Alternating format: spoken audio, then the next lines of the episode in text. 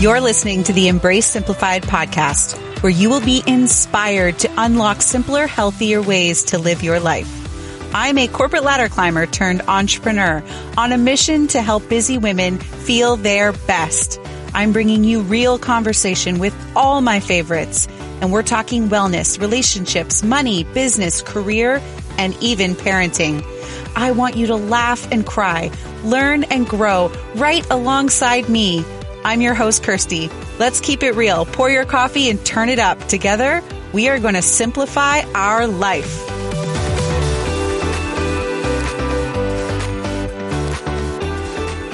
Hey guys, welcome back to the Embrace Simplified podcast.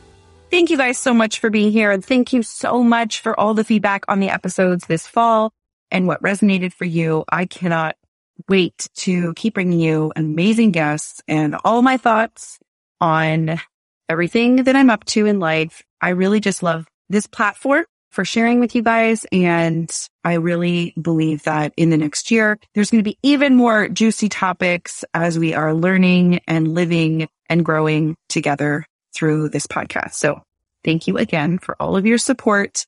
Today we are going to talk about the five love languages. And even if you've read the books, then you, I think that this will still be such a great refresher for you. I find that every time I listen to Gary Chapman or read an article he's written, even if it's from like 10 years ago, I just, it reminds me of how important the love languages are in my relationships. And so if you are already familiar with this, I still think you're going to take a lot away. It's a great refresher. But this is five love languages simplified. If you have never before read or learned about the love languages. I believe that his book is like almost 20 million copies sold in English and it's been translated into like 50 languages. So it's been around for a really long time. You can read five love languages for your children. You can read five love languages for your wife or for your marriage. You can even read the five languages of an apology. And he's a really great book that he put out many years after the five love languages when sorry is not enough. And it's all about forgiveness and apology. And that was a great read as well.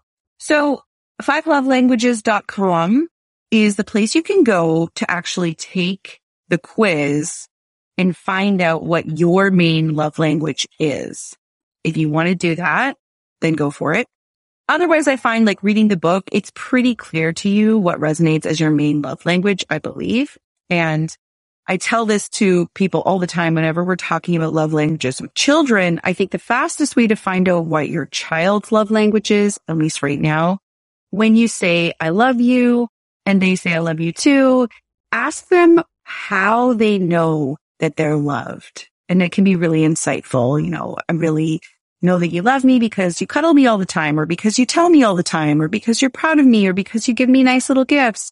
And that can be like just such an easy, quick way to figure out what their love language is right now. So why do we want to know this? We want to know what our love language is because it helps us in two ways. We need to be shown love in our love language to feel loved. And we also need to show others love. And where we get tripped up is we often show our love to other people in the way that we want to receive it, not necessarily in the way that they want to receive it.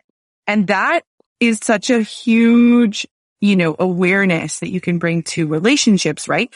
If you know that gifts are your thing and you love to receive little gifts and notes and love letters and these surprise messages, or it doesn't have to be like something that costs a lot of money. but if your thing is gifts and you're constantly giving gifts to somebody that you want to make sure knows that you love them. You're giving that person gifts, but in actual fact, gifts are not their thing. They really need physical touch or they really need words of affirmation or they need quality time. Then all those thoughtful gifts that you're giving, they're just not, it's not landing for that other person. They still probably love getting them, but on some level, it's not meeting their need. Okay. So let's back it up. Let's go through each of the five love languages really high level. Okay. If you want to know more about them, I really recommend reading the book. or going to the website, but let's go through them high level. So number one, words of affirmation. This could be, I love you, meaningful words, thoughtful things, appreciation, you know, showing pride or, or telling them what really means a lot to you. It's all about words. If this is somebody's main love language, then insults, verbal insults are going to be especially harmful for this relationship. Second one is quality time. And this is a really big one because it doesn't mean sitting together on the TV in front of the TV, like on the couch together. That usually doesn't qualify as quality time for this person. This person needs cell phones off, TV off. You know, they really need like great conversation over dinner. They need you to not be distracted. They really, so if, if you were, if you were not listening and you were constantly distracted in your phone, this would be extremely harmful to this person, to showing your love to this person. And also this person doesn't want you to assume what quality time means to them. They really need you to ask, like, what would be meaningful to you if we were spending time together, right? And like showing up in that way. That's really important. The third one is gifts. And just to clarify, this isn't about like big expensive gifts. This is about the thoughtfulness behind the gifts. So the, the, the love, the thought, the effort that went into what you gave them, right? Like what's behind it. It's not about the cost. It's really about the thought. So quick story. My daughter really loves gifts. So if I surprise her with like a new pair of pajamas or a new hoodie or something, she loves that. Like she loves that I was thinking of her when I was like picking up groceries and I saw something that I knew she'd love and got it for her. Okay. Also, she loves that when I'm packing up her lunch, I thought of her and where she would be that day and said like, good luck on your spelling test and left her a note. So that that note counts as a gift for her and she feels really loved that she was thought of in the morning and then she feels thought of during the day. Okay. So that's a quick example there. The fourth one is acts of service. And this is an interesting one because I feel like any parent really appreciates acts of service. Appreciating acts of service and finding acts of service show that you are loved are kind of different.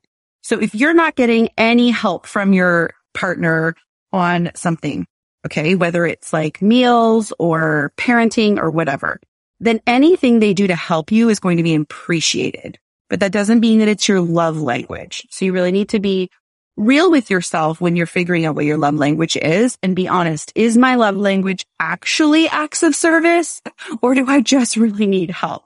Right. So that could be taking out the trash. It could be like paying bills or thinking about making dentist appointments or picking up the kids or yeah, like really truly acts of service. So if somebody is really lazy and doesn't pick up after themselves, then this person is really going to feel unloved. Okay.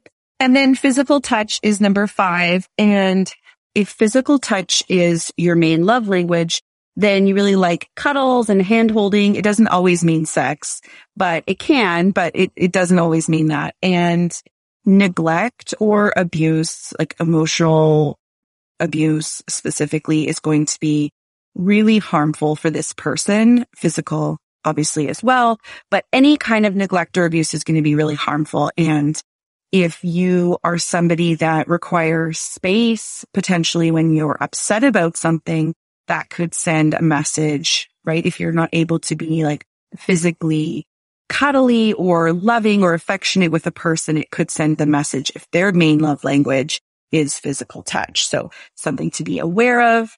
So yeah, the way that Mr. Chapman explains this concept is that we all have a love tank. Okay. Like if we think of a gas tank and if we are keeping it full and it's being filled constantly, then we won't get to the point of like fumes and burnout. So if we think of our relationships, if we're constantly doing small things to fill up that love tank, then it will, it will run beautifully. And he also believes that love is a choice. And so we make choices every day to show love to somebody and that grows the love.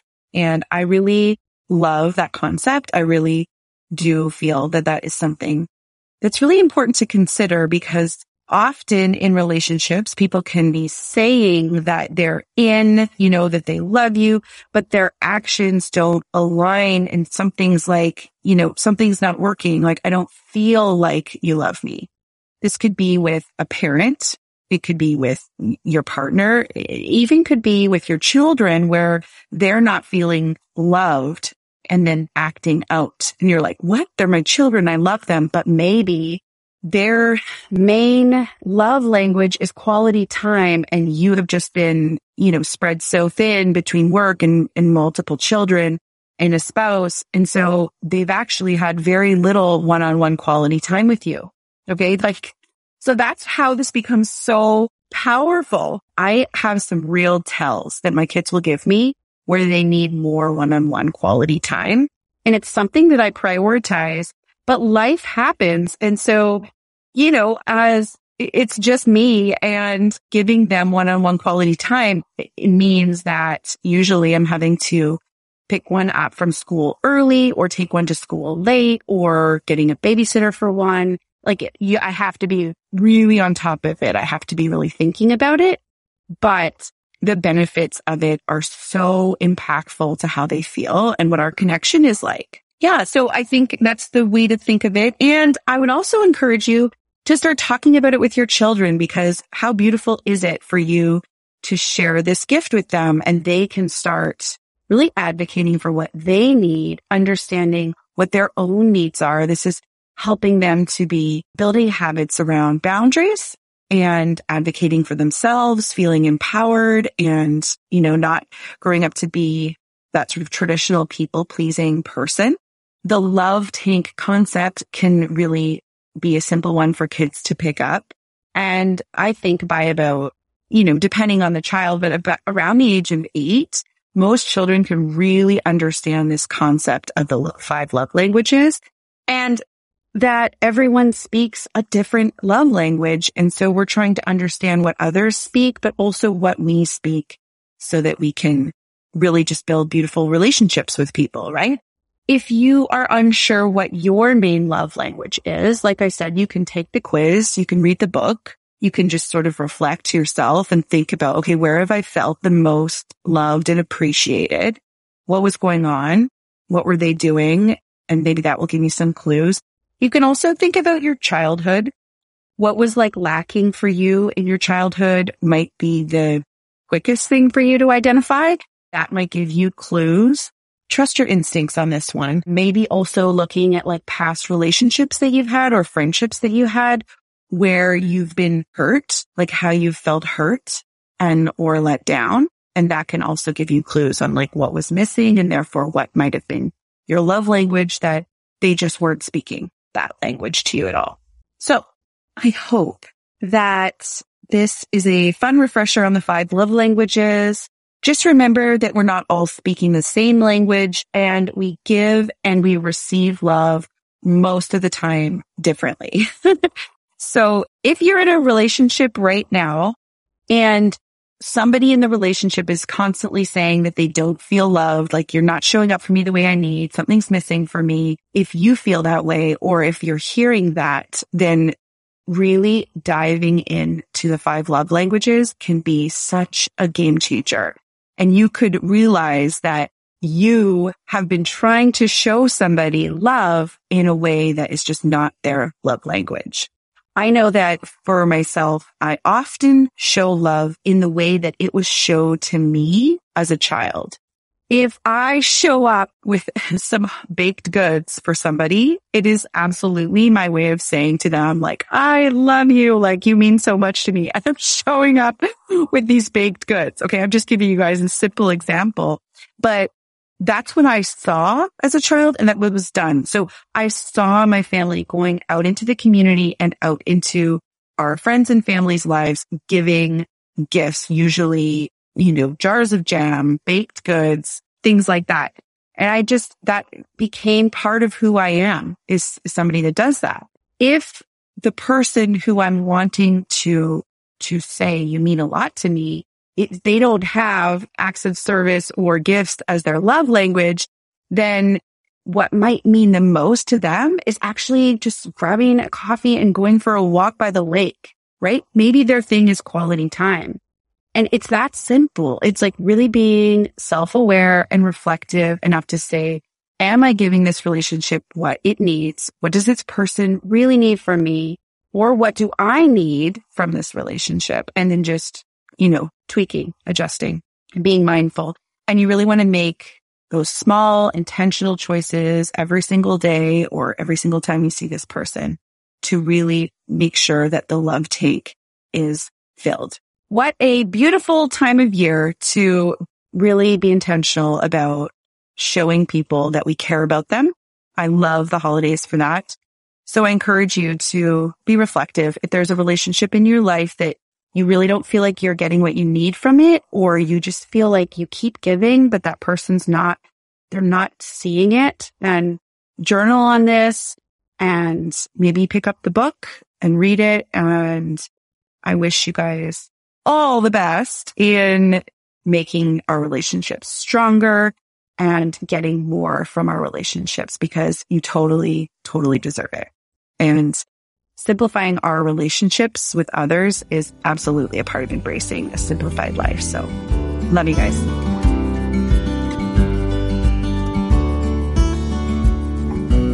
Thanks for listening to Embrace Simplified, the podcast. I hope you picked up some inspiration today and that you take action to feel your best. Can you guys do me a solid? If you've enjoyed this episode, please leave us a review. It helps more people find the podcast. If you know someone who needs to hear this episode, shoot them a text right now and share it. I love getting those notes from friends. And I also love seeing where you're listening from. So please keep tagging us online at Embrace Simplified. Don't forget to subscribe so you can catch new episodes as they drop. Until next time, I'm your host, Kirsty. Remember, you have it in you to simplify your life.